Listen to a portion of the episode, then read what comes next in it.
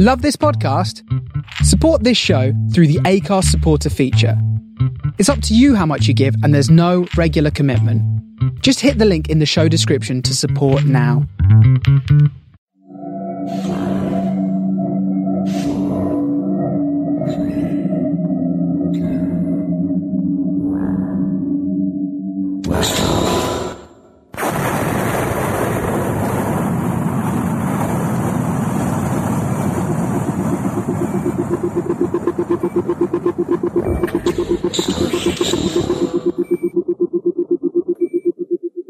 This is the Starship Sofa. Everybody, welcome, hello, and welcome to show 187.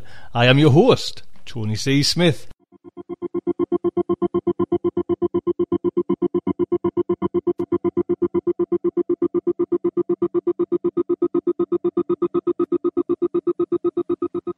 Hello, everyone. I hope everyone is fine and dandy. Yes, still reeling in the fact that we have been nominated a second year running for Hugo Award, Best Fanzine. How cool is that? And we've actually been nominated as well for some Parsecs Award as well. So, oh, rather, rather nice and rather sweet. Excellent stuff. What's coming up in today's show? We have The Graphic Fan by Fred Himbaugh. Then, main fiction is Larisa Miusov by Lucius Shepard. Then we have Michael Swanwick's How to Run a Con. And at the end, there's a little promo for Tales for Canterbury, a little anthology that's been put together for the New Zealand earthquakes. So do look out for that. A very good cause. Before we get into the main show, the main fiction, or everything like that, a big thank you to Josh. We had invaders boarded the Starship Sofa the other day there. Yes, got a virus on the site, and do you know what I mean? When that happens, or if that had happened a few oh, I don't know, a few years ago when it was kind of just me and oh, I wouldn't know what to do. Do you know what I mean? Site would have been down. That would have been it. Josh took control there and evicted, expelled, just got rid of those viruses. So, Josh, you know, I, I did mention to Josh that, you know, his name has been mentioned in the ship's log and he will go down as a hero. Josh, thank you so much, sir. Right, let's crack on. Fred Himbaugh. Fred, graphic fan.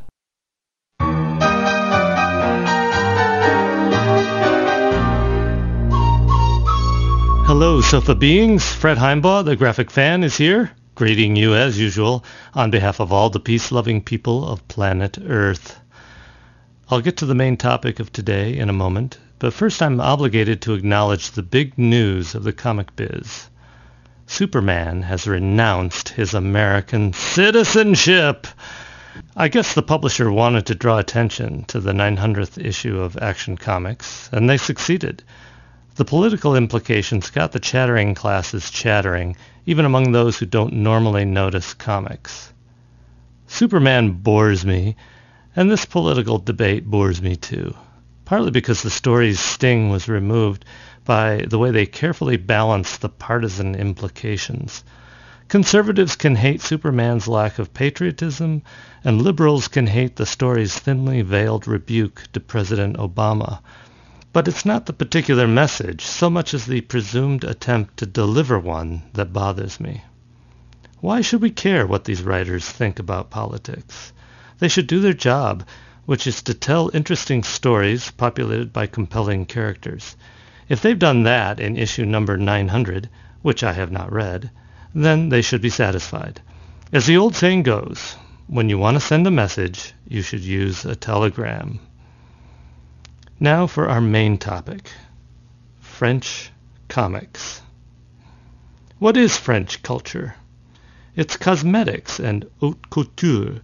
It's high fashion and government-subsidized cinema featuring couples fending off ennui with long philosophical discussions in the nude. It's sinfully expensive Louis Vuitton handbags and freshly baked baguettes. It is not graphic novels. French culture is right near the bottom of the list of the ones simpatico with graphic novel production. When we think of graphic novel powerhouses, we think of American dynamism or Japanese eclecticism, not French decadence. That contradiction is our focus today. French comics are inherently fascinating. much like jumbo shrimp, plastic silverware, or military intelligence. French comics go all the way back to a French-speaking Swiss named Rodolphe Töpffer, who worked in the early 1800s. Some consider him to be the father of la bande dessinée. That means drawn strip, which is a more apt phrase, in my opinion, than either comics or graphic novels, since many drawn strips are neither comic nor novelistic. Skipping to the 20th century, we encounter France's one international sensation among graphic novels, the intrepid Tintin, the boyish reporter, crime solver, and aficionado of plus fours. Once again, author Hergé was technically not French, but from the French-speaking part of Belgium.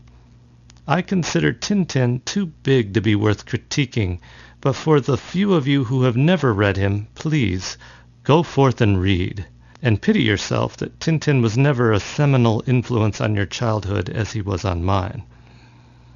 In spite of Tintin's success, translations of American comics such as Mickey Mouse dominated the French market until Nazi occupiers and then post-war cultural chauvinists imposed laws limiting access to American publications. This forced the domestic industry to develop and mature. For a while, the French Catholic Church was a huge influence with its publication of wholesome magazines for children. This parallels the English experience of the very popular Dan Dare series, which had scripts written by the Reverend Chad Varah and was published by the Reverend Marcus Morris. It was during the turmoil of the late 60s that edgier content was introduced to French readers, and in the 70s and 80s, raunchy comics were somewhat superseded by the less sensational and more literate fare, such as that drawn by artist Jacques Tardi. More about him in a moment. Let's look at some recently published works. Bourbon Island 1730 by Lewis Trondheim and Olivier Apollodorou is a French graphic novel published in English translation in 2008. It tells the story of a French colony in the Indian Ocean making a rough transition from pirate hideout to remote outpost of French civilization. You might think the main characters would be the ornithologists Chevalier Despens and Raphael Pomeroy, who hope to find the last of the dodos. They are introduced first, after all, and it makes sense that the reader should view this island through their naive eyes. But the dodo is only one metaphor among many. The real story involves the struggle of the up and inners against the down and outers. This last includes pirates, ex-pirates, slaves, and ex-slaves. The picture drawn of this society is as ugly as a dead dodo. The ruling caste contains not a single person of nobility or wisdom. The governor's one enlightened gesture, amnesty for pirates, is contradicted by the continuation of slavery that makes the ruling class fearful, contemptuous, or patronizing. The local priest is especially vile, in keeping with French stereotypes. Meanwhile, the down and outers live chaotic, self-destructive lives. Cynicism reigns over all. When I say the picture drawn is ugly, I mean that literally. The artwork is a squiggly black line on white paper, Without a grayscale, let alone color, the frequently complex jungle scenes are a riot of confused lines. The chaos on the page mimics the chaos in the culture appropriately, but that didn't make it a fun read. I want to be careful not to be too negative. I have a history of poor visual comprehension. I'm famously bad at grocery shopping. It takes me forever to find items on crowded shelves. So I admit there may be a man who mistook his wife for a hat kind of thing going on with me. With that caveat, let me just say I really hated the art. I am glad for the fresh view on the age of piracy. This story does not take place in the Caribbean Sea, unlike every other pirate story I've ever read. I'll bet your knowledge of French colonial history is as spotty as mine and in need of filling out. It has been said that French graphic novels do the best job of combining adult themes with childish visuals. I'm not so sure. I would say Japan wins that contest. In any case, the anthropomorphic animals of Bourbon Island confused me. What are we to think of a dodo search conducted by a duck? Why should I empathize with the humanity of a slave who is really a talking bear in pants? On the other hand, Bourbon Island is so unusual, so free of the cliches of the graphic novels you find on the shelves of bookstores and libraries, I had to give it a mention. Now let's turn our attention to a not so fresh face in French graphic novels. Jacques Tardi, T-A-R-D-I, is an author and illustrator of graphic novels whose work dates all the way back to the 1970s. A publisher called Fantagraphics Books has begun releasing English translations of several of Tardi's books, two of which I review today. These stories are a blend of science fiction and magical realism, but what astonishes is the setting. Paris of the fin de siècle, or turn of the century. These stories deliberately mimic the futuristic aesthetic of Jules Verne. In other words, this is steampunk before the word steampunk was invented. The most obviously Vernesque of Tardi's books is The Arctic Marauder. It tells the coincidence-heavy tale of Jérôme Plumier, a bright but very young doctor aboard the ship L'Anjou when it happens upon a ghost ship improbably perched high atop a tall, thin iceberg.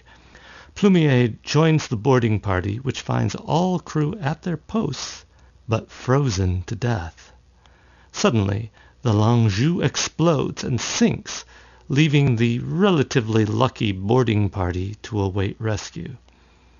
I say this tale is coincidence heavy because it turns out that Plumier's eccentric uncle is behind all these events. Plumier's various adventures on the way to learning just what his uncle is up to forms the bulk of the story. So we get a good mystery plus some retro-futuristic hardware straight out of 20,000 Leagues Under the Sea. What we don't get is a satisfying ending. Tardi has completely botched the denouement, which left me scratching my head and wondering if there is a sequel.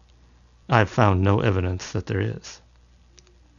Much more enjoyable are Tardi's Extraordinary Adventures of Adèle Blanc-Sec, a female adventurer and crime solver.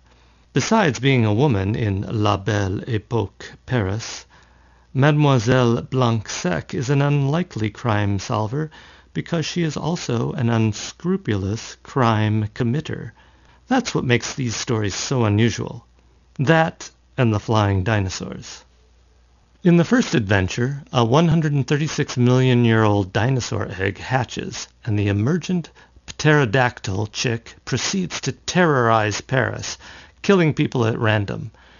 The cluelessness of the government officials provides plenty of entertainment, and nowhere in the cast of characters is there anyone sane, intelligent, and honorable.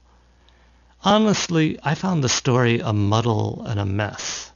Most of the male characters were mustachioed and bowler-hatted and impossible to tell apart. I even confused Adele with another important female character. Uh, that one was probably my fault. In the end, I decided I really needed to read the whole first adventure twice to give it a chance. But no, I was still confused. Confused about exactly who had been killed and who had double-crossed whom and just exactly how it was that somebody could be linked telepathically to an extinct flying dinosaur. No matter. The story is loaded with French steampunk charm, and anyway, the second adventure, published in one volume with the first, is much less murky. There, Adèle Blanc-Sec uncovers a sinister secret society worshipping an ancient Babylonian demon god. If you're worried about the elasticity of your patience or your credulity, you're in luck. The second adventure will stretch them much less than the first. The Extraordinary Adventures of Adèle Blanc-Sec, Volume 1, Pterror over Paris, Yes, terror is spelled with an initial P. And The Eiffel Tower Demon came out in 2010 and were promised more. Volume 2 is slated to be published this fall. The artwork uses a limited color palette which effectively evokes old-time printing techniques. I should also mention the English translation by Kim Thompson, which is so naively transliterated I feared incompetence But then at one point Adele literally says, it is to laugh, like an old Johnny Carson joke, and I suddenly knew it was all the product of a bizarre sense of humor. I can only wonder what wit is embedded in the original French text. There's also a movie version directed by Luc Besson, which was released on the continent and in the UK just about two weeks ago, but no announcement of a US release yet. If you love early steampunk or plucky French heroines, or your name is Amy H. Sturgis, do check it out. The last and best of my selection of graphic novels from France is called Glacial Period, and it's by Nicolas de Crécy. Here the artwork appears to be watercolor on heavy textured paper. Its pastels set a melancholy mood appropriate for a distant future Earth buried under the snows of a much colder climate. A team of historians are searching for artifacts from a lost civilization. They are led by the comically vain Gregor, who listens to no one except the beautiful young woman everyone is in love with, named Juliet. Her father is funding the expedition. The main character, however, is a sentient creature named Hulk that looks like a cross between a dog and a pig, mainly because that's exactly what he is. His role is to complain constantly about the cold and sniff out artifacts. He can even date them precisely because his nose is genetically engineered to include a sensitivity to carbon-14. The team stumbles upon the Musée du Louvre, which, along with the rest of Paris, is emerging from the snows due to seismic activity. Gregor and his main competitor, Joseph, strive to understand the artwork they find. Each desperately wants to control the narrative of the research, and each knows that the first narrative will have an advantage. It's comical to watch them spin their bizarre art theories with the most minimal evidence, asserting nonsense with supreme confidence. The odd prevalence of nudity in the images inspires them to their best which is to say, worst, ideas. Is this a commentary on the state of art criticism today? I'm not sure, but it may be relevant that this graphic novel is one in a series commissioned by the Louvre. The story takes a surprisingly magical turn halfway through when the artwork starts talking. There's an appendix in the back that some will appreciate very much. It lists every museum piece depicted in the book, and there are a lot of them.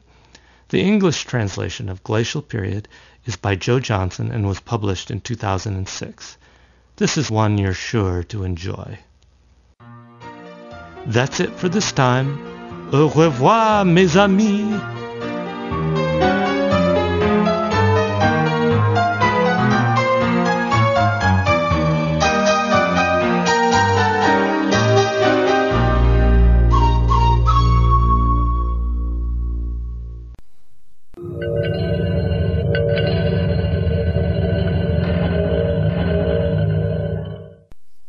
There you go. Frederick, sir, thank you very much. It's funny this week, for some reason, or just the way things go, I didn't have a fact article. I, you know, I'd only got a story to play, really. And at the last minute there, Fred again, another crew member, saved the day and dropped in his little segment. So, Fred, thank you so much. Anybody, just out of curiosity, you know, while we're kind of, like I say, we're a bit short on the ground of fact contact, contact, contact, content. If anyone's got an idea for a fact, you know, if they want to be like a regular little part of the show, you know, if you've got a good idea, drop us a line, starshipsofa at gmail.com. I'll repeat that email address because I didn't realise, I don't think Josh has actually realised as well. We haven't got our email address on the front of the website, and I get loads of like emails saying, Tony, I've had to come through this back door to get in touch with you. So it is starshipsofa at gmail.com for any information, news, or gossip you would like to have with myself. So next up is main fiction, and it's by Lucius Shepard. Now, please, if you haven't listened to Lucius Shepard, or there's a great interview I can't, I haven't got a clue where it is, but somewhere back in the archives, where, and it's actually one of the interrogations where you know I asked those 15 questions. You know, I might actually start them up again. I haven't played any of them for a while. And actually, truth be told, I'm sure I've still got a couple. How responsible and like what a oh you know what just oh forgot them. Anyway, go back and have a listen to Lucius Shepard as he kind of we do the fifteen questions, you know, and it just bless him, he just didn't like the kind of fifteen questions. Just it wasn't, you know, an interview kind of style wasn't Lucius's thing, you know, and you kind of read them and just or you listen to it and it's just like a couple of word answers and stuff like that. And yet, when I said Lucius, thank you very much, then it just kicked off. And you know, he said, so so how you know what you doing, Tony? And it was then that uh, kind of the interview just saw that the chat just took, you know, went away and it was just eye opening. Do you know what I mean? It was just excellent. So do go back and have a listen to that if you haven't listened to that, that, that interview. This story is narrated by Michael Hoffer.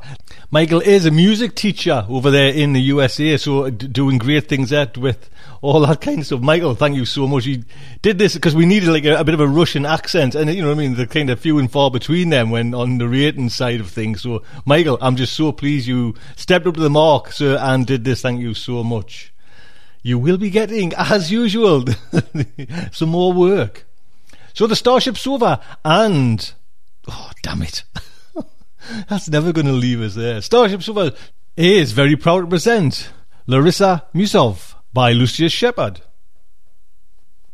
Her beauty was so extreme, such blonde Slavic cheekbone perfection, everyone who saw her was forced to take note of it, and, rather than admiring her, they were inspired to seek out her flaws. To say she was a bit shorter than optimum, or too full figured for her height, or that her eyes, a pale chartreuse, were set a smidgen too widely apart, and that her lower lip had the merest touch of superfluous fullness. Itemized, then, added up and totaled, she rated a B minus, a 10.6, let's say, on the scale by which supremely beautiful women are judged. This process of itemization, a process of which Larisa was aware, created a gulf between men and herself that made possible certain unique resolutions, enabling things to be left unsaid that were typically the subject of negotiation, and permitting things that often went unspoken to be discussed openly. When I was little girl, she told me once, when we still lived in Moscow, Andropov would stop by my father's apartment. Do you know Andropov? Yuri Andropov? He was premier after Brezhnev. Big fat guy. Not so fat as Brezhnev, but still, he was very fat. He would come to our apartment and sit in my father's chair and put me on his knee, like so. She straddled the arm of an easy chair, facing its back, and glanced at me over her shoulder. It was uncomfortable, but he would say how pretty I was and move his knee, you know, up and down, up and down. I'd start to like the feeling I get. She made an amused noise and sat normally in the chair. Did he intend it? I asked. I mean, do you think he knew his behavior was inappropriate? She shrugged. All men wish to be inappropriate, but this is not important. He stole nothing from me. He would tell me stories. I think now they were true. They all take place in huge room, an underground room bigger than a city, with machines and laboratories, but no walls dividing. And always there were prisoners. Hundreds of prisoners. You remember any of the stories? Not so much. Terrible things were happening. Bloody things. They scare me. I don't like to hear them. He's telling you horror stories at the same time he's trying to turn you on. Where was your father all this time? It's never just Yuri, you understand. He brings guys with him. They're scientists like my father. They go in the kitchen and scribble on paper and yell at each other. So, these occasions. They're basically a dodge that allowed the leader of the Soviet Union to be alone with you so he could molest you? Maybe. I don't know. It didn't feel like he was molesting me. I was very sad when Yuri died, but then I learned to give myself pleasure so it's okay. Larisa recognized the commodity of her beauty and traded upon it with skill and aplomb. She had dated movie stars and financiers. She made use of these connections and lived well. The astonishing thing was, being so beautiful did not appear to have weakened her psychologically. Perhaps this could be attributed to her Russianness. She tried to explain to me what it was to be Russian, but I was too wrapped up in estimating my chances with her to pay close attention. In every apartment in Moscow, no matter how poor, she said, is enormous piece of furniture. A china closet, a thing like a miniature city full of plates and precious things. Mementos, heirlooms, photographs. It's bigger than anything else in the place. I used to think this was because we love the past. Now I believe it's because there is something granite in our souls that loves memorials and tombs. When I first saw her, I thought she was a hooker. A reasonable assumption, since she was hanging out at The Room, a Hollywood lounge club, with four women who were, according to friend Stan Reese, high priced call girls. Stan had recently sold a screenplay, his third, and was celebrating. I had been in LA for three and a half years and sold nothing, so letting me be seen with him was for Stan a conspicuous act of charity. We went over to the sofa grouping where the women were seated. Stan started talking with one of them, whom he'd met at a party. The women studied me with cool appraisal, making me feel ill at ease, out of my league. I imagine they knew everything about me the thickness of my wallet, the size of my dick. It was like being stared at by five predators who had judged you unpalatable. Larisa, sitting closest to me, asked what I did for a living. I told her, with a display of attitude, that I was an unsuccessful screenwriter. Don't let him kid you, Stan said. This guy's gonna have massive heat around him before long. He's a fantastic writer. You have project? Larisa asked me. Not yet, I said. Not with a studio, but I'm working on something good, I think. I told her about the screenplay, a thriller concerning descendants of the Donner Party, while the background music went from Sinatra to Kraftwerk to King Crimson, and the dim track lighting waxed and waned. She interrupted me from time to time, asking questions in a throaty contralto. They were, for the most part, intelligent questions. I became entranced by her and extended the conversation by inventing side characters with subplots. She wore a cocktail dress that shimmered blackly whenever she crossed her legs or leaned forward to have a sip of her drink. Her pale skin seemed to hold more of the light than did any other surface. Her narrow chin and delicately molded jaw emphasized the fullness of her mouth and lent her face an otherworldly fragility, a quality amplified by those strange yellowish eyes. Yet I had the sense that this was illusory, that she was anything but fragile. Two of the women went to dance, and a third drifted to the bar. Stan and his friend migrated to one of the private rooms, leaving me alone with Larisa. There was still a lot of small town left in me, I wasn't used to dealing with women like her, and her physical presence overpowered me. Losing my natural restraint, I inquired as to her price and availability. Her face remained impassive, and she asked how much money I had. Not enough, I said. She smiled, an expression that developed slowly, and nodded as if in approval. This is a very good answer. Very smart. I wasn't trying to be smart. That makes it even better answer. She handed me a gold lighter shaped like a cricket, and I lit her cigarette. A stream of smoke occulted her. Tonight I am not working, she went on, but you must call me. Tomorrow is no good. I have business. Another day. I would like to read your script and talk more about the movies. She refused to speak about her mother. The lady was dead, I assumed, or else had abandoned her daughter to the care of her husband, a scientist who could be cold and distracted for months at a time. She wouldn't say much about her private life either.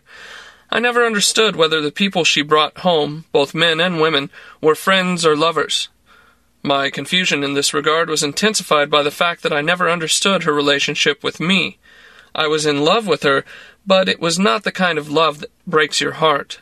So many things were unstated between us, and there were so many unknowns. It was similar to a crush you might have on an actress, a person you know from screen roles and the tabloids, about whom you have gleaned scraps of information that raise more questions than they answer. My emotions were safeguarded by a built in temporality. I realized our movie would soon end. When she was 11, her father was sent to work at a secret Soviet city inside the Arctic Circle a vast factory like habitation without a name or a pass, where weapon systems and space technology were developed. She was one of approximately 40 children who were posted to the city along with their parents, but she made no real friends among them. They were closely surveilled, and Though the environment bred countless illicit adult affairs, it was not conducive to friendship. A bright child, she took refuge in her studies and became interested in anthropology, especially as related to the nomads upon whose hunting ground the city was situated. Her attempts to study them were hampered by the soldiers who escorted her on field trips. When we entered their camps, they would stop talking, she said. Sometimes we surprised them, and they would hide things from our eyes, tucking them under a blanket or inside their coats. I found designs cut in the ice that are reminding me of Mayan calendars, you know, like wheels. They have been defaced, so I could not make accurate sketch. I asked them about the designs, and they look at me with amused expressions, as if they knew something valuable, something I could never know. How'd you get rid of the soldiers? I asked. Or were you able to? Eventually. My father says it's too dangerous to visit them alone, but they are not dangerous. You see, soldiers have put him in a camp and take their weapons. That way they don't tell anyone about city. The camp is nicer than Gulag, more like reservation, but there are fences. Now, they are no longer nomads. They are prisoners because they cannot hunt, they lose their spirit. Each winter, many die. The women prostitute themselves to soldiers. Their birth rate is in decline. She made a rueful face. It is very bad, so I stop visiting. When I'm 15, I'm bored and I lose my virginity. I'm not serious about the boy. The experience was only clinical, and I start to have sex with other boys. Soon I'm bored with that, but the boys talk about me and my father hears. He beats me, he drinks, he weeps. For a few days it's awful. Then he comes to me and says he has wangled permission for me to visit the camp alone. I'm not interested in nomads anymore, but he makes me go. Worrying about me, he claims, is interfering with his work. It's like he prefers me to be in danger than to sleep with boys. I could see she was tired of talking, but I kept asking questions, prolonging the contact. This had become one of our patterns. She told me she was gone to the camp every day for a couple of hours and had become friends with the shaman, who revived her interest in anthropology, teaching her the rudiments of his craft and explaining that the wheel like markings she had noticed were ritual in nature, designed to attract game to the camp. He hinted that he was contriving a ritual that would significantly improve the nomads' lives. Then one afternoon she found the camp abandoned. The nomads were gone. Shortly thereafter, the project on which her father had worked was shut down and they were sent back to Moscow. Not long after that, the city itself shut down. Huh, I guess the government decided to get rid of them, I said. With the city no longer a priority, they didn't want the expense of guarding them, and they couldn't afford to have them running around loose. There's a frozen pond at the edge of camp, she said. When I go to look, I see designs carved on ice. Every inch of the ice is carved. There are four wheels at the corners. They are scratched out. And then little houses, like the houses in camp. In the middle of the pond, there are carvings of animals foxes and deers, all kinds. In the middle of the animals, there is a circle, and inside the circle is nomad family. Yeah, I said. So? So, it is a shaman's ritual. They're gone. You're saying like a hole opened in the world and they crawled through. She glared at me as if daring me to deny it. Well, that's taken the hopeful view, I said. At the time we met, things were going badly for me. My bank account was dwindling, my connections weren't returning calls, and I was considering a move back east, taking a technical writing job I'd been offered. Better that, I told myself, than this ragged coat sleeve of a life, sharing a two bedroom West Hollywood roach ranch with an out of work set designer who smoked meth on the couch and talked semi coherently about using our apartment as a model for the anteroom of hell in his film version of Dante's Inferno. The reason I hadn't called Larisa, I was in the grip of depression and saw no point in acquiring a new friend. Then one morning, the meth head appeared in my doorway, dropped a scrap of paper bearing Larisa's name and address onto my desk, and said in a terrible Russian accent, Please tell Paul to come visit me. I am at home today. When did she call? I asked. A minute ago. She wants you to bring the script you talked about. She claims she may be able to get you some He waggled his fingers and sang the last word, Money! I glanced at the address. It was an expensive one. Why didn't you tell me she was on the phone? You told me to say you were working. If you want your basic message personalized, you'll have to give specific instructions.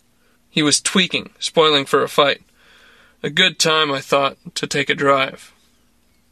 The house in which Larisa lived was a hilltopper in Topanga, a multi-leveled architectural abomination that, come the apocalypse, would likely resemble a flying saucer crashed into a postmodern church. A molded concrete deck ran the length of its steel and glass facade, bolted to the hill by cantilevers that sprouted from massive piers far below, and divided into two walkways, one leading around to the main entrance and the access road, the other extending farther out over the canyon, supporting a narrow azure pool shaped like a capital I. It belonged to a man named Misha Bondarchuk, for whom Larisa served as a conduit and a scout for potential investments.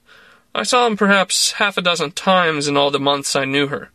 He was blandly handsome, tanned and fit, with razor cut black hair, and sported a large diamond and emerald earring. His uncle had been president of the Ukraine prior to the collapse of the Soviet Union, and Misha had since come into possession of the Ukraine's oil leases. I doubted this signaled other than blind luck on his part. As far as I could tell, he had the IQ of wheat and spent his time skiing or at discos or with one or another of his Korean girlfriends. He displayed a familiarity with Larisa, pats on the ass, casual caresses, that seemed to reflect a past intimacy but she denied they had ever had a relationship, acting as if the prospect disgusted her, and said that was simply Misha's style. He only liked Korean women, and her association with him was strictly business. The day she called, she kissed me on both cheeks at the door and led me into a sunken living room with china white carpeting and sofas rising from it like sculpted snow, and a spiral stainless steel staircase like the skeleton of some curious arctic beast, corkscrewing up past obsidian objects to art, antique bookcases filled with fake books without titles made of black marble. It might have been a set for a 60s TV show about jet set spies.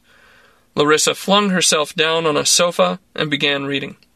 I went out onto the deck, leaned on the railing, and watched the progress of a small brush fire atop a nearby ridge. The smell of burning cleared the vapors of West Hollywood from my head. It was so quiet I could hear wind chimes from one of the houses below. I lay down on a deck chair, thinking that was one great thing about being rich. You got to lower the volume whenever you wanted. I fell asleep in the sun and had a dream filled with noise, with the shouts of corner boys, traffic sounds, the meth head's dry throated cackle. Larisa shook me awake and sat on a deck chair beside me. I had to shield my eyes against the glare to see her. This is very, very good, she said, gesturing with the script. Too art house for studio, but it can be art house hit. And it's inexpensive to shoot. I think we will put the money to make this movie. I was pleased, but expressed my doubts that somebody in her line of work could pull the funding together. You think I am a prostitute, she said. I am not prostitute. I was playing a joke on you. She briefed me on her relationship with Misha and said that he was in Russia, but would return in two months. I explained that two months might as well be two years unless she could give me an advance, and that if I didn't get out of my apartment, I might be up on murder charges. I'd had more solid deals go south, and I laid it on thick. She mulled this over and then led me into a wing of the house that contained an apartment with its own kitchen. You can stay here, she said. It's quiet place for work. No one bothers you. I wondered why a beautiful woman who lived alone would be so trusting. Perhaps she didn't view me as a threat. I found this notion rankling, but hers was the best offer I'd had since my arrival in L.A. On my way out, making small talk, I asked why she had been keeping company with prostitutes. It was a dumb question, but I was attempting to disguise the eagerness I felt over moving in, and might have said anything. They are friends, nice girls, and they make it safe for me to flirt with guys. I love to flirt. She opened the door and kissed me on both cheeks. Other stuff with guys, it's not so good for me. Larisa was an astute businesswoman, and she understood the industry. After I'd finished a second draft of the script, she informed me that she was bringing in a director to work with me on subsequent drafts. Naturally, I objected, but she held firm, and the director she brought in, Vic Echeverria, had made a movie I liked and proved helpful. He was a paranoid little man with an alert, fox like face and a bald spot, always worrying about the money, about when we would start principal photography, about whether the Russian mafia was involved, but he had good ideas, and together we gradually beat the script into shape.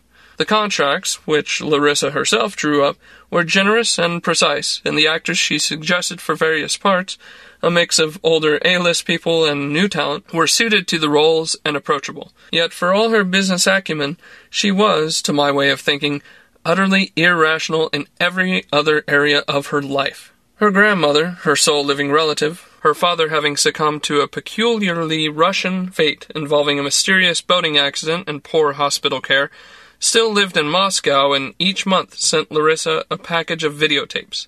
Some tapes consisted of nothing but swirling masses of color and new age music. Larisa swore they had healing properties. Others were shows hosted by psychics who made prophecies regarding aliens, second comings, and subterranean civilizations that outstripped those of the wildest tabloids. From these, she derived much of her information about America. She was convinced, for example, that a gigantic serpent lay coiled about an egg in a cavern far below the Smithsonian Institution, and that the hatching of the egg would bring about the end of days. She believed anything that supported the existence of magic. When Misha returned from Russia with his latest Korean girlfriend and his bodyguards, stopping by the Topanga house on the way to his place in Malibu, she pulled me aside and asked, What is it about Korean women that men find so attractive? Do they have special sexual techniques? Beats me, I said. Most Korean women I know work in the convenience stores. She looked disappointed. But I've heard that some of them can change into animals during sex, I said. Is it true? That's what I hear. She appeared to file this information away. Must be smelly animal, she said. This one wears too much perfume. That day marked a shift in our relationship, though I wasn't altogether sure why. Misha spoke to Larisa alone, while the Korean girl paced the deck and the bodyguards sprawled on the white sofas, watching soccer on the big screen TV. I hovered at the edge of the living room, betwixt and between. After fifteen minutes, Misha came out of the room that Larisa used as an office, unbuckling himself from a bulletproof vest. He grinned at me and said, You believe it? All the time I'm in Russia, I'm cursing this face. I can't wait to take it off. But when I get back to the States, I forget I'm wearing it. For want of anything better to say, I opined that these were dangerous days in Moscow. Cowboys and Indians, man. He fanned the hammer of an imaginary six gun. So you're a writer, huh? You're going to make me big movie? He noticed Larisa, who had followed him out of the office, and went to her, arms outspread. Russian women, he said, and gave her a smooch for my benefit. They are too beautiful. She pushed him away, a gesture that was not entirely playful and enlisted my hostility towards Misha.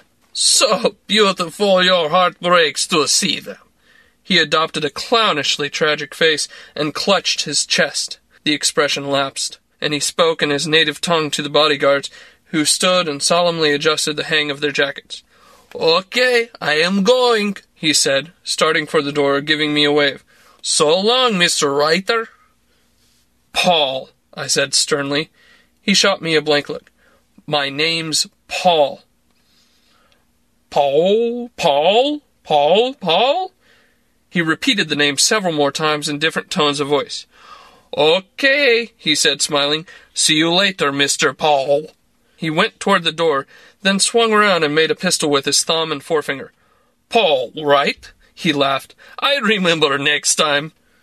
Once he was out of earshot, I remarked that he came off like a serious asshole. He is Russian man, she said flatly, as if that were explanation enough. Come on, I show you something. On the computer screen in her office was the record of a money transfer in the amount of $15 million to the account of Cannibal Films, our production company. I thought you were only going to ask for ten, I said. Ten, fifteen, it's same for Misha. With 15, we can shoot period scenes. They are still in the script, right? Uh, I was planning to cut them, but, but yeah. Delighted by how easily the project had come together, I made a clumsy move to hug her. She kissed me lightly on the mouth and eased out of the embrace. Get to work, she said. We both got to work. Nick Echeverria and I banged and kneaded and argued over the script, and Larisa initiated the casting process, arranged for camera rentals and such. Her goal, to start principal photography in three to four months, seemed unreasonable, but she put in 14 hour days, cut her social life to the bone, and it began to seem doable. Despite this, we spent more time together than we had. We held frequent conferences and fell into the habit of taking our morning coffee on the deck, dallying for an hour or two before getting into the day, talking about this or that, anything except the business at hand. Larisa, never a morning person, came to these breakfasts sleepy eyed and rumpled, dressed in a short silk robe, loosely belted, that offered me the occasional view of a breast or her inner thigh. She wore no panties.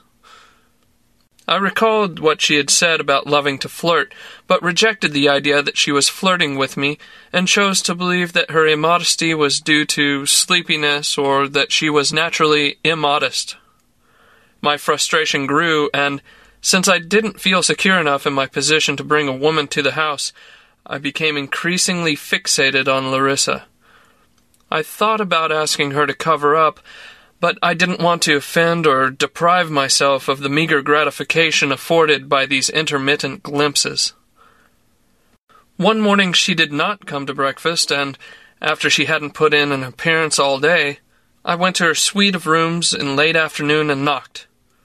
Receiving no response, I poked my head in and called to her. No answer.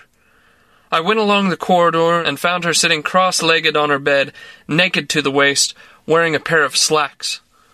The drapes were drawn, permitting a seam of light to penetrate, casting the remainder of the room in shadow. An open bottle of vodka rested on the night table. She had an empty glass in her hand. It looked as though she had decided to go on a bender in the midst of getting dressed. I asked if she was all right, and she said, Oh, Paul, I cannot talk now. What's wrong? I asked, thinking it must have to do with the movie. She stared at me bleakly, then lowered her head and shook it slowly back and forth, her hair curtaining her face. I turned to go, and she said, Wait. She held out the glass. Bring me some ice, please. When I returned from the kitchen with her ice, she was still sitting on the bed, struggling to put on a blouse, unable to fit her arm into the sleeve.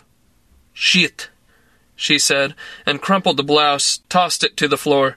I handed her the glass, and she slopped vodka into it. You want drink? Come, you must drink with me. She pointed to a tray of glasses atop a coffee table that fronted a sofa. We drink to the movies. A band aid on the inside of her elbow had come partly unstuck. I asked if she had cut herself. I am giving blood each month. She tried to make the band aid stick, gave up, and pulled it off. She looked down at her arm, which was no longer bleeding, and giggled. His rare charitable impulse. I sat on the foot of the bed. With a drunken show of painstaking care, she plucked out an ice cube and plinked it into my glass. I had trouble keeping my eyes off her chest. To our little movie, she said, and we drank. It's still on, the movie? Yes, of course. Why not? Then tell me what's wrong. It's too depressing. The bank has failed. My grandmother has lose all her money. Relieved that it wasn't our bank, I asked what had happened, but she may not have registered the question. The bank president, she said mournfully, he has killed himself. Jesus, that's too bad. She waved in exaggerated fashion as though hailing a cab. No, no, it's okay. They make him kill himself. I tried to imagine what Moscow must be like and suggested she wire money to her grandmother. She told me she had taken care of that, but said that her grandmother was anxious and needed someone to help her through this time. Why don't you fly home? We can spare you for a week or so, I said. Movie is not keeping me here. Is Misha. Fucking son of bitch Russian bastard. He say if I go, no movie. Always he wishes to control me. I didn't know what could be done about Misha. She poured us both another vodka and we drank in silence. Anyway, she said glumly, air on plane is not fit to breathe. She heaved a mighty sigh that set her breasts to wobbling and stared at them as if she had just noticed they were there. I can do magic, she said brightly, glancing up at me. Want me to show you? Yeah, sure. You don't believe. I know. You're too busy looking at my tits. She cupped her hands beneath her breasts and wigwagged them. But while you look, I can disappear. Poof! I was annoyed with her for teasing me, but I let it slide. Like the nomads, I said. Exactly. Is the same trick. Energy drained from her. She slumped and hung her head again, and then began to wrestle with the top button of her slacks, but couldn't get it undone. I was startled to see tears in her eyes. Help me, please, she said. I want to sleep. I helped her off with the slacks, touching her skin no more than was necessary. As I moved to pull the sheet over her, she hooked her arms behind my neck and gave me a grave, assessing look that I recognized for an invitation or at least as the prelude to one. I let the moment slip by. She rolled onto her side, drew her knees up into the fetal position, and passed out. The next morning I was on the deck, gazing across the fog-bound canyon, listening to the drips and plops, the remnants of an early morning drizzle, when Larisa walked up and pressed herself against me in a sisterly embrace. You're a nice guy, she said, her face buried in my shoulder. I'm sorry for what I did. I unpeeled from her and said venomously, I'm not a nice guy, okay? I could have raped you last night, and you know what? I think I could have lived with myself. That's the only reason I didn't fuck you. Because I don't want to know that about myself. I'm not prepared to go there just yet. Rape? What are you talking about? That's what it would have been. You were totally out of it. You run around here half naked like I'm some kind of fucking eunuch, and. I gestured in frustration. Forget it. She folded her arms and, with a puzzled look, said, You can fuck me if you want. It was as if she were saying, Didn't you know that? What's wrong with you? I had no idea how to respond. I fuck guys, she went on. Girls, too. I cannot manage emotional response, but I like you, Paul. If this is a problem between us, you can fuck me. At that moment, the gap between us seemed wider than could be explained by a cultural or a gender divide. What is the big deal? This, she indicated her body, it's nothing. You think I'm so beautiful, maybe with me it's better? Maybe you hear music and feel things you don't feel with other women? For me, it's only sex. Sometimes it's currency, sometimes it's for pleasure, sometimes for friendship. I can't help if for you it's more. A grinding sound arose from the fog, sputtered, and died. Then it started up again. Maybe I'm being naive, I said. Yes, I think, she said after a considerable pause. But you're a nice guy. Believe it. Larisa acted as though nothing had changed between us, and I suppose nothing had. She continued to wear her robe to breakfast, continued her casual displays of skin. That pissed me off, but I got over it. I concluded that this was her way of letting me know she remained available, and that my problem wasn't her problem.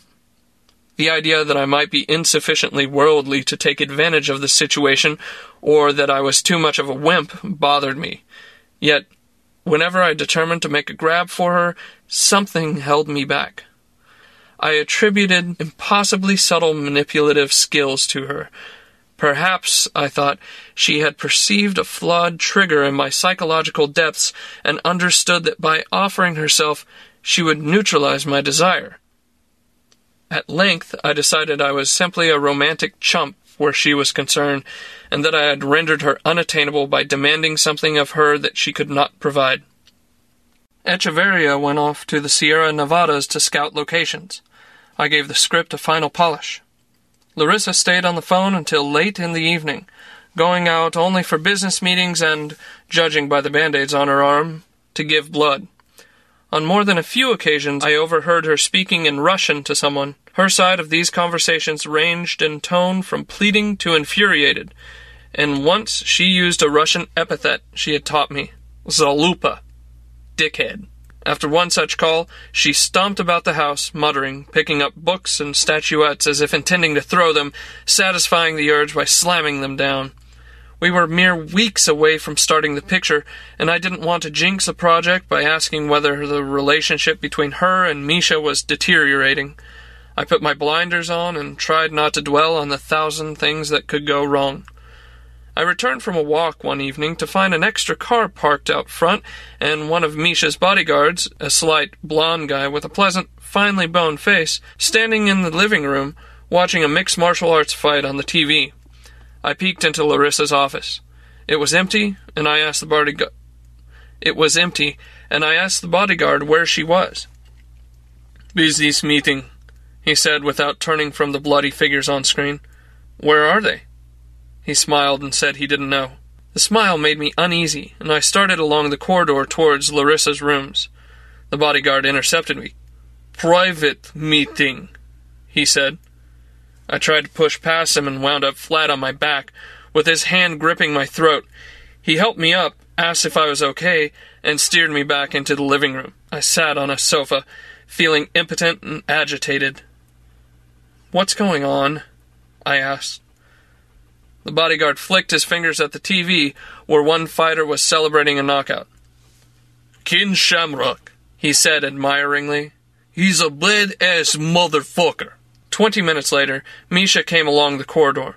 He was buttoning a shirt, carrying a jacket draped over one arm. I couldn't take my eyes off him, quivering like a hound that has been forced to heel, but I don't think he even gave me a glance. He stood in the foyer combing his hair. The bodyguard went to join him. They left through the front door, and I sprinted down the corridor. The sheets were half off Larisa's bed, the pillows scattered on the floor. I heard the shower running and called out, asking if she was all right. She said she was fine. When she stepped out of the bathroom, wearing a terry cloth robe, her hair turbaned in a towel, she seemed composed, but her cheek was red and swollen, and there was a tiny cut at the corner of her upper lip. She sat down on the sofa and lit a cigarette with her gold cricket lighter. I wanted to ask what happened, but I knew, and I told her she should call the police. You cannot hurt Misha that way. She had a hit of the cigarette, exhaled, and tapped the lighter rhythmically against the glass surface of the coffee table as if sending an SOS. Best thing to do is nothing. Sooner or later, someone will take a big bite out of Misha. He's too stupid to be in position of power. You've got to call the cops. If you won't, I will. There's no telling what he'll do next. He has done what he wanted. He's humiliated me. That satisfies him. Now he will leave me alone for a while. She gazed out the window at the twilight cavern and said distractedly, Don't worry. We'll be all right. You want to do something? Be a nice guy. Make some tea. Her behavior confounded me. A woman who cried when she couldn't undo a button, and yet took rape in stride, who viewed it as a humiliation for which the remedy was tea and cigarettes. Maybe it was a Russian thing, but I couldn't get my head around it. I was disappointed in her, almost angry, as if she hadn't lived up to a standard I set for her, some special measure like the scale by which her beauty was appraised. I began spending more time away from the house, washing my hands of the situation, telling myself that I couldn't protect her, though my withdrawal was actually a petty punishment, an expression of my disapproval, and didn't last for long. My work on the script was done, at least for the moment, and the house was a mess. Wires and lights everywhere. We were using it as one of the locations. So I seized the opportunity to renew friendships and caught a couple of movies. Then one night Larisa nabbed me as I was heading out and asked me to have a drink with her. She wanted to celebrate the start of principal photography, now eight days away, and was afraid we might not have time later. She was about to get very busy on the production side of things. It was too windy on the deck, so we went into her bedroom and sat on the sofa and drank vodka martinis, slipping back into our relationship without awkwardness. She talked about the people she had associated with in Moscow, citizens of the new Russia, crazy musicians and charlatan poets and idiot actors, her face glowing with fond recollection, leaning forward to touch me on the knee, the arm. I tried to keep her talking, watching the light shift across her satiny blouse, listening to her breathy inflections and odd tonal shifts, like someone hitting the stops on the upper register of a bass clarinet. She told me that she had been a production assistant on two movies in Moscow, something I hadn't known, and this had given her the expertise needed to produce our movie. It was a dream come true for her, she said, speaking about the quality of the actors and the director she was working with now. Your script is the heart of the movie, she said. They are forgetting this in Hollywood. Everything is explosion, car chase, or else it is farce. They no longer care about story, but you have given me such a brilliant script, a beautiful story. I'm so grateful to have met you. I was made confident by her praise, infected by her passion for the movie, and a little desperate because I realized this might be my last, best chance to draw her into a deeper involvement. She wasn't startled when I kissed her. She seemed to want it as much as I did. We moved from the sofa to the bed without a word exchanged. She was a fierce lover. She hissed in delight, she whispered Russian endearments, and she came almost at once, her nails pricking my back, heels bruising my calves, holding me tightly while she let out a series of low, shuddering cries. Then she pushed me onto my back and mounted me. Her hips rolled and twisted, teasing one moment and frenzied the next. The sight of her above me, breasts swaying, her hair flying, it was sublimely sexual. Yet when we were done, when she sat on the edge of the bed, sipping her martini, I realized I had been taking mental snapshots of her filing them away under the most beautiful woman I ever fucked, and that her ferocity had been technical, part of a design for pleasure. The relationship had not deepened. It was only sex, though I wanted to believe otherwise. You're disappointed, she said, looking down at me. Are you kidding me? No, you're disappointed. I know. She set down her glass and lay facing me. You did not hear music. You felt nothing new. No music, I said, giving in to her. But I maybe felt a couple of new things. She laughed and caressed my cheek. Men tell me I am great at sex, and I think, so what? What do you mean? I enjoy it. I want men to enjoy. I have good energy for sex. It's no big thing. She rested her head in the crook of my shoulder. Do you remember I'm telling you about the shaman in the camp? Uh huh. We were lovers. It was the only way I could get him to tell me things. After we have sex one time, he says, You don't have feelings for me. I say, Sure I do. And he says, You want to know what it is to have love feelings for a man? So I tell him, Yes, okay. I think he'll teach me something if I go along. So he lays me down and rubs oil over my body. And spices too, maybe. It smells of spices. Sounds like a marinade, I said. Then he starts to sing. Very low, deep in his throat, she demonstrated. It's very hypnotic, and I'm getting drowsy. So drowsy I lose track of what is happening. Soon he's making love to me. It was amazing. It's like I hear the music. I'm feeling new things. I'm. I don't know the word. In another place? Transported? I suggested. Her brow furrowed. Okay, maybe. Afterward, I ask if I can go to that place with some other man. He doesn't know. If he performs the ritual some more, it's possible, but he's very busy. He's got no time. Later, he says. Then the nomads disappear, and there's no chance to perform the ritual again. He probably drugged you. Must be hell of a drug, she said, because I miss him forever. It takes me a year before I want sex with someone else. You think a drug can make you feel something so strong that you don't really feel?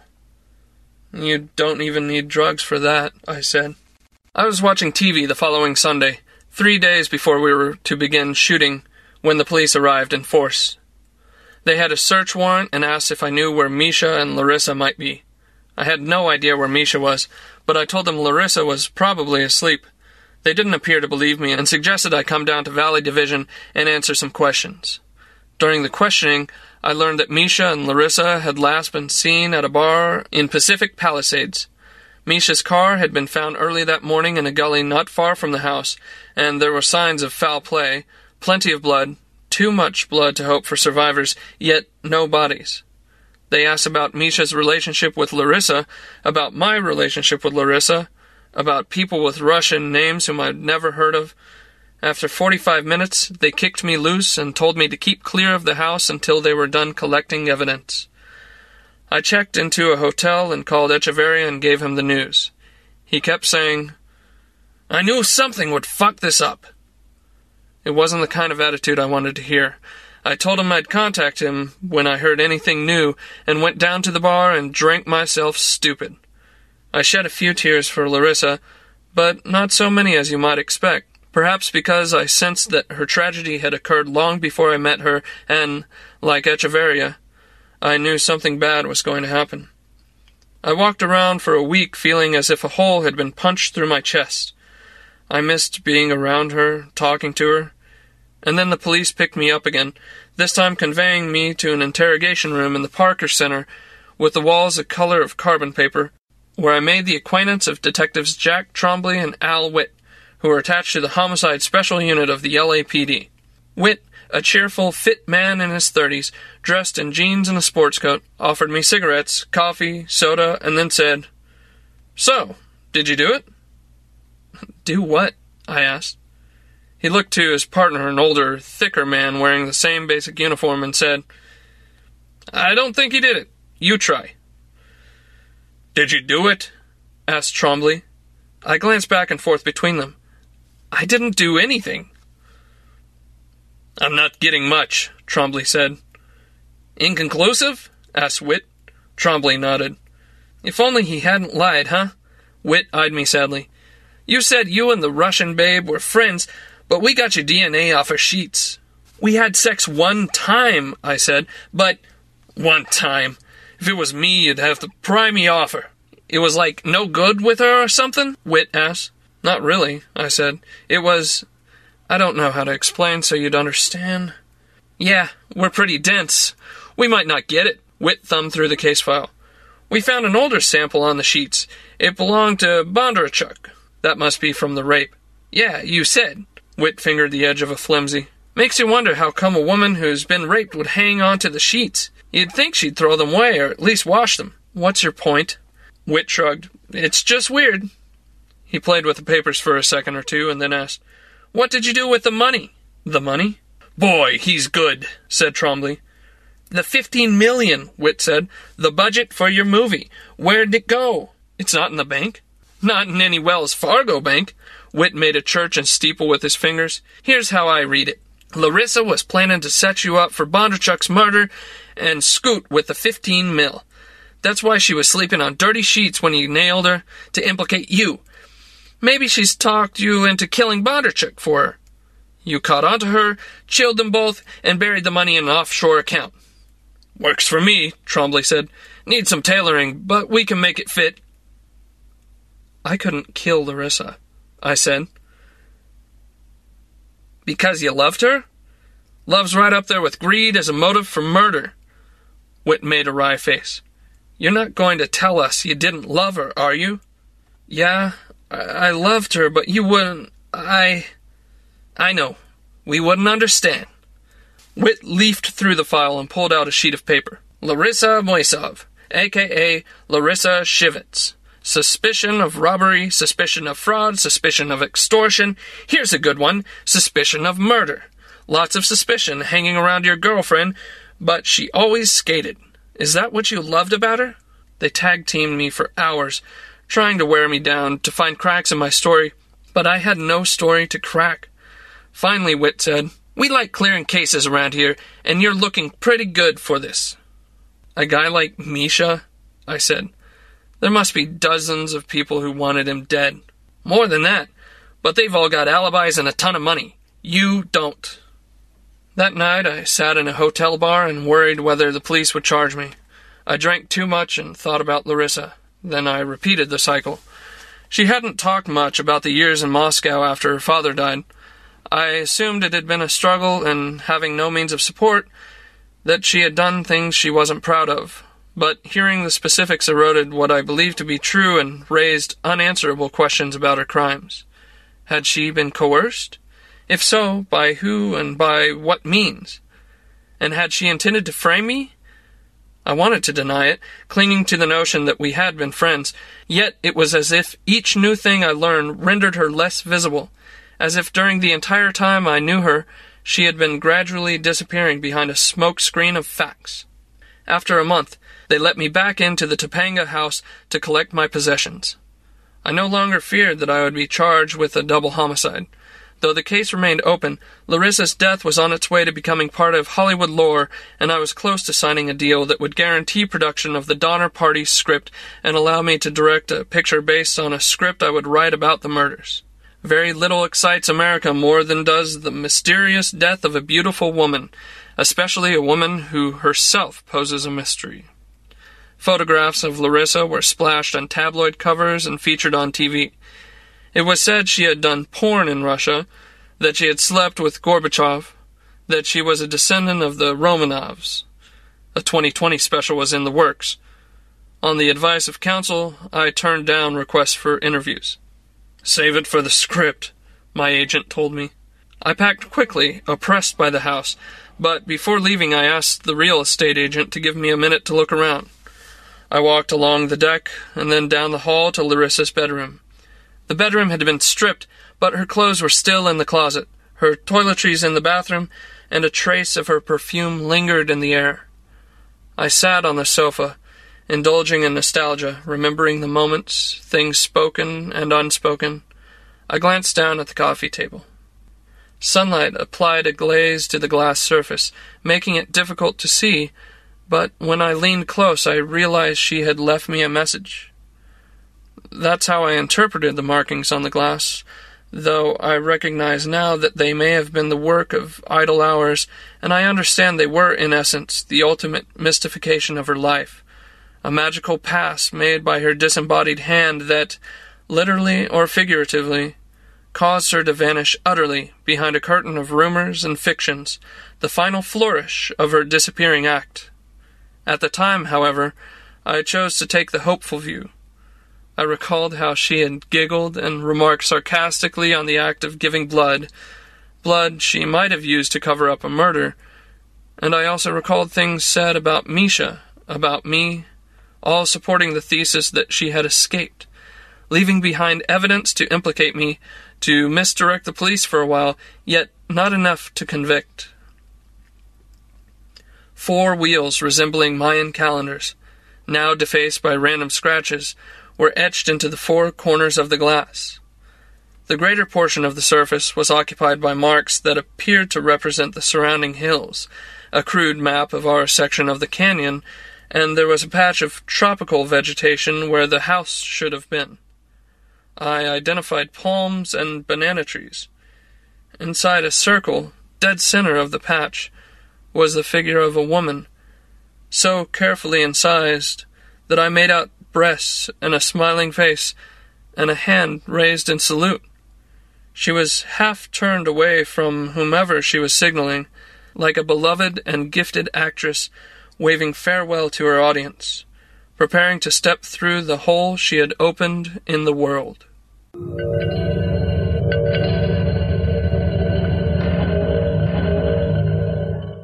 And there you go. Don't forget, as usual, copyright is Lucius Shepard. Again, please go back and listen to that interview because I, I really enjoyed that one. And a big thank you to Michael. Michael, thank you so much, sir. So we have, we're coming into How to Run a Con by Michael Swanwick. Hello, this is Darger. And I'm Surplus. And we're here to teach you How to run a con. Today we're going to talk about Three Card Monte, the best known crooked card game of all time. Dealer sets up a card table and throws three cards face down atop it. One by one, he flips them over two black deuces and the queen of hearts. Then he deftly flips them back and, swiftly swapping the cards back and forth, challenges the onlookers to bet that they can pick out which card is the queen. Find the lady, find the queen. Five will get you ten, ten will get you twenty. Watch carefully, lad. The hand is quicker than the eye. You could do that for a living. I have. Now, you'll note that while the gambler's chances are only one in three of finding the card, he's being offered even odds. Already, the house is ahead. And that's not even taking into account the fact that the dealer has complete control over the cards. If he wanted to, he could flip them all over to reveal three seven of diamonds. So clearly, anyone willing to take a chance at all has the brains of a gerbil and the common sense of gravel. The challenge, then, is to get him to bet every cent he has on a single turn of the cards. This is accomplished by having a shill in the crowd. The shill steps forward and bets a fiver. When he loses, he indignantly cries, Hey, let me look at that, and scoops up the queen. There's nothing to be seen, of course. He lost fair and square. But as he returns the queen, he bends up one corner of the card so that the identity of the queen is self evident. The dealer appears not to notice this, or the wink which the shill gives the crowd. This time, the shill lays down a hundred dollars. He wins and strides off cockily, waving the money in the air. Now the game begins for real. Whoever muscles his way to the front first slaps down everything he's got. The cards whirl, and the dealer delivers his hypnotic spiel. We have a player. Five will get you ten. Ten dollars for five. Watch the cards. The hand moves quicker than the eye. Here's the queen, and over she goes. She dances with one. She dances with his brother. Everybody dances. Everybody wins. And make your pick. The mark confidently chooses the card with the turned up corner, which turns out to be not the queen. The dealer smoothed out the corner and turned up that of another card as he was manipulating them, leaving the dealer richer and the mark considerably poorer. Sometimes, however, it's a very thin line that separates a hustler and a mark. Sad but true. Canada Bill Jones was the greatest Monte shark in history, a man who could make the cards sing. He was also a true gent who would impulsively give half his winnings to a nun simply because her need was greater than his. Unfortunately, he was also a compulsive gambler who would spend 70 hours at a sitting playing cards, if that's what it took to lose it all. He was incapable of leaving the table anything but broke. His friend George Devol once said of him, he loved gambling for its own sake, just as the moralists love virtue for its own sake. Devol once discovered him losing heavily in a faro game and begged him to quit, saying, Can't you see the game is rigged? Canada Bill sighed and said, Sure, I know it, George, but it's the only game in town. Thus making a deathless contribution to the American language. when Canada Bill died, destitute, of course, one of his many friends, watching as his casket was lowered into the ground, offered to bet a thousand dollars at two to one odds that he wasn't in it. There were no takers. As another gambler present said, I've seen Bill get out of tighter holes than that before. No one could ask for a more moving tribute. This is Darger. And I'm Surplus, teaching you how, how to, to run, run a con. Did you know that professional gamblers used to follow Canada Bill around from town to town? Well, who could blame them? He was going to throw his money away anyway. Yes, better it went to friends than to strangers.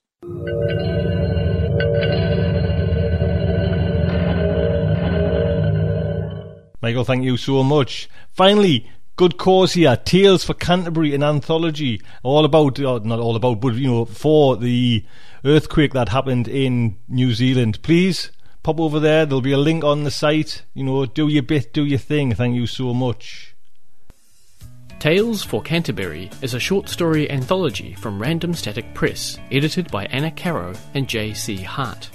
All funds raised through the sale of ebook and print copies will go to the New Zealand Red Cross 2011 Earthquake Appeal. The anthology features stories by New Zealand and international authors, including Neil Gaiman, Karen Healey, Gwyneth Jones, Jay Lake, Kat Connor, Helen Lowe, Sean Williams, and more. For more information, visit talesforcanterbury.wordpress.com. And that is show 187. I hope you enjoyed it. Again, thanks go to Josh making it happen because we wouldn't have had a we wouldn't have had a ship. Would have been sitting in our underpants doing bugger all. So there you go, Josh. Thank you so much. Everyone, I hope you have a fine old time, and I'd just like to say, until next week, good night from me.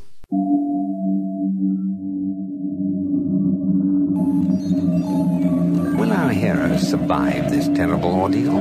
Can they win through with their integrity unscathed? Can they escape without completely compromising their honor and artistic judgment? Tune in next week for the next exciting installment of Starship Sofa. Evacuation procedure initiated. Shuttle set for launch.